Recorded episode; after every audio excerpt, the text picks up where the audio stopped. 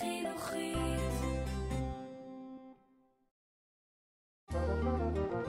סוד עסיס וצבע המשוררת ריקי דסקל מגישה את המילים מאחורי השירים.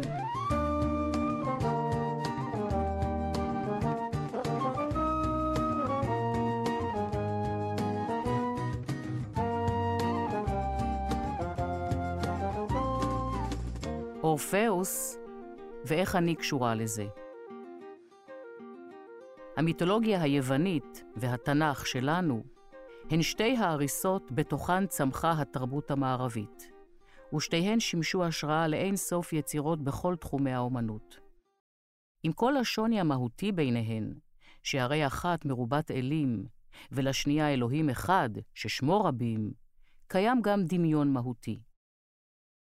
בבסיס המיתולוגיות חי האדם, ותכונותיו, למרות שמסביבו הכל השתנה, לא השתנו כלל וכלל, ואפשר לסכמן בארבע מילים. ארבע מילים שאיתן כרתתי בריתות בילדותי. לוחצים ידיים או אוחזים זה במרפקו של זה, מכריזים אהבה, שנאה, קנאה, ידידות, והמהדרין מוסיפים אברהם, יצחק ויעקב, והנה קמה לה ברית שלא תופר לעולמים. ארבע המילים המסכמות את תכונות האדם מאז ואולי עד עולם. אהבה, שנאה, קנאה, ידידות. שלום לכם, מאזינים יקרים. את הפרק ה-20 והאחרון לסדרת ההסכתים סוד, עסיס וצבע, והאמינו לי שכאשר התחלתי אותה לא ידעתי איך וכיצד אזרום מפרק לפרק, ובוודאי לא היכן אסיימה. אותה אקדיש לדמות מיתולוגית חשובה ומרכזית. אורפאוס. אורפאוס היה ראש וראשון למשוררים ולמוזיקאים. נגינתו של אורפאוס, שניגן על לירה, מכאן ליריקה, השם היווני לשירה. אגב, יש פסיפס מדהים באתר הארכיאולוגי ציפורי של אורפאוס מנגן בלירה שלו. הלכה קסם על כל השומע אותו. אנשים, חיות, עצים, אבנים ואף נהרות, אף לא אחד יכול היה לעמוד בפני נגינתו המכשפת. עלילת חייו של אורפאוס טרגית במיוחד. לפי אחת הגרסאות, הוא נשא לאישה את הנימפה היפהפייה אירודיקה, אירודיצ'ה, ואולי עוד נוסחים לשמה, אך מיד לאחר נישואיהם הקיש אותה נחש והיא מתה. צערו וגעגועיו של אורפאוס היו כה עזים, עד שהחליט לרדת לשאול ולהוציאה משם. בנגינתו המופלאה הוא הצליח לשכנע את האדס, אל השאול, שיתיר לו להוציא אותה, והוא הסכים בתנאי אחד. אורפאוס חייב לצעוד לפניה כל עוד הם בתחום השאול, ולא להסב פניו לאחור כדי להיווכח שהיא אכן בעקבותיו. אורפאוס לא יכול היה להתגבר על חששותיו, ורגע לפני שיצאו מן השאול, הפנה מבטו לאחור, וכל מה שיכול היה לשמוע זה את אירודיקה לוחשת לו, היה שלום, ונעלמת הפעם לנצח. זה לא נגמר בזה, כי אורפאוס השקוע ביגונו סירב להיענות לחיזורי הנשים אחריו, וכנקמה הן קרעו אותו לגזרים. אין מה לדבר, לפנינו סיפור על אהבה וחושך. נקרא במספר שירים, ובסופם אביא משהו משלי. חני ברוכין, בשיר קצר מתוך משיב הרוח, כתב עת לשירה יהודית וישראלית 2010, מתמללת בשיר שלה את מחשבתו של אורפאוס שנייה לפני שלא יכול היה לעצור בעדו. אורפאוס מסב את ראשו. הבל פיה צורב נמלים של דבש בגבי, מחוות צעדיה מצית את עורפי. איך אגיע אל ראש ההר, וידע לא בידי. רות נצר, שמנהלת דיאלוג מתמשך בשיריה עם מיתוסים שלנו ושלהם, כותבת בשיר אורפאוס מתוך ספרה ריסים, פרדס 2011, על הרגע בו האומנות גוברת על המוות, מכניעה אותו והופכת להיות תפילה. אורפאוס. משום שלא הצליח לגאול את אהובתו, דווקא משום כך הפך את כישלונו ליש צלול, מפל צלילים מתריס כנגד מר השאול. משום אוזלת ידה של הערגה, קבע את הערגה כאבן הראשה. אהובתו הפכה למנגינה. ראשו ערוף המשיך לשיר, נגרף במי נהר. סביבו בנו מקדש. ישיר כשאנשים יתפללו. יהודית אוריה בספרה חלל מושלם מקדישה מחזור בין שבעה שירים, אברידיקה, לאהבתם של הזוג הנצחי. הוא מאיר בי את החלל המושלם, עבודה מוחלטת שאני מבצעת בגופי, טובה למגע ובטוחה, וגופי מקדש גמיש לנשמה. ראיתי את אורפאוס, מוסיקה מוחית, בידיו נבל לא נראה. בשפה הבתולה הוא נראה אנושי, שומע, צלם בהיר. לאה שניר בספרה "אולי אישה סובבת כאן", כותבת בשיר פיתוי, אוי רדיקה ציפור מחושפה, שמאלך תחת ראשי קיצים רכים, וימינך סמים נוסחים ריחות קרירים ורוגע ממושך.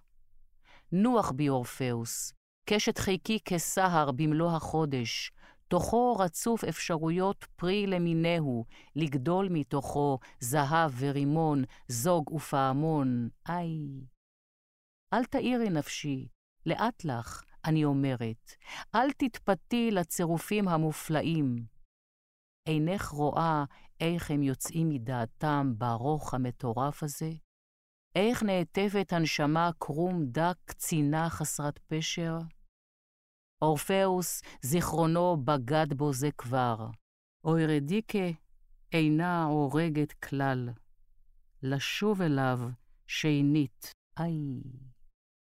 מתוך הדברים לא תמיד מתברר האם אירודיקה היא הדוברת, אולי אורפאוס, אולי המשוררת היא הדוברת, או כולם יחדיו במקהלה, ובכל פעם סוליסט אחר שר.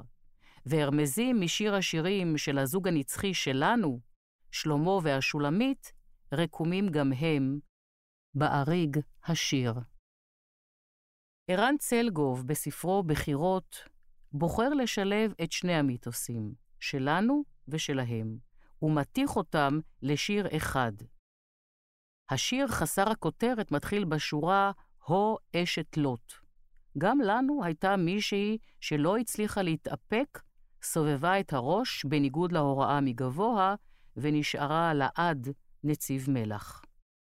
הו, אשת לוט, לו רק היית קצת יותר אישה, ופחות אורפאוס. היית ממשיכה איתנו הלאה. כמה שטות, אימה ומוות טמונים בחוסר הביטחון ההוא.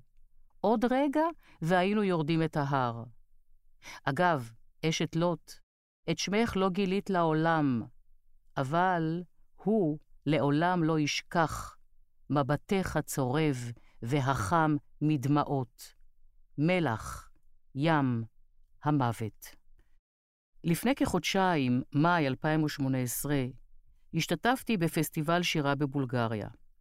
הפסטיבל שערכו אנטון בהה ואלקה דימיטרובה נקרא הפסטיבל הבינלאומי לשירה אורפאוס.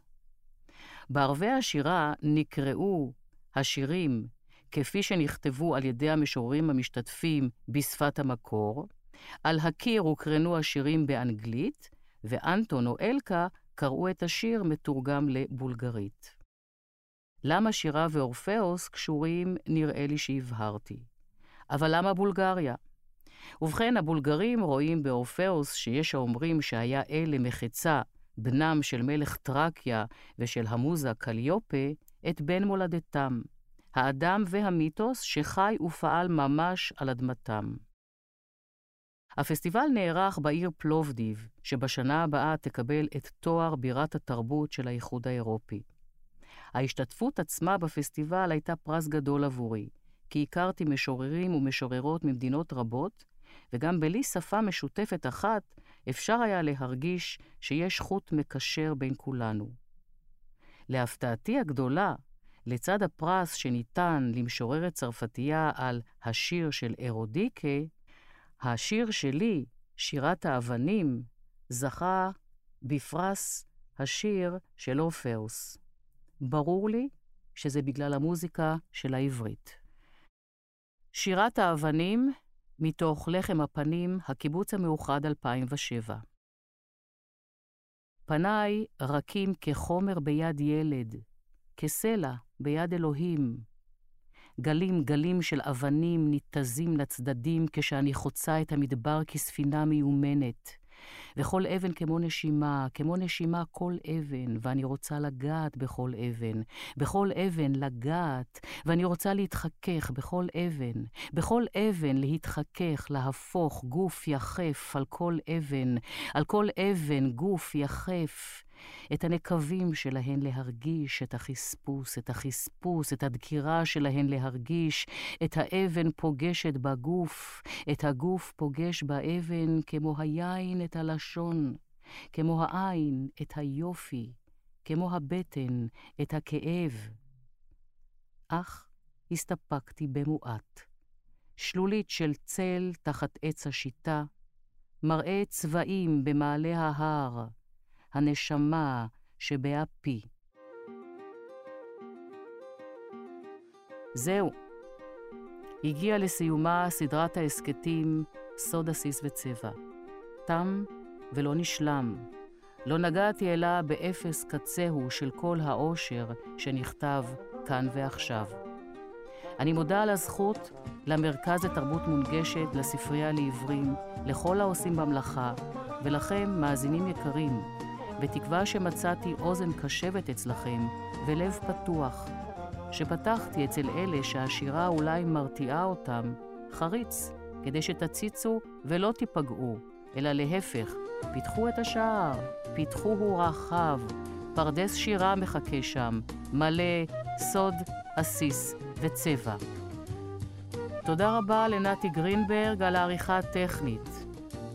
הסדרה סוד עסיס וצבע הופקה על ידי הספרייה המרכזית לעיוורים ולבעלי לקויות קריאה, המרכז לתרבות מונגשת עבור החינוכית.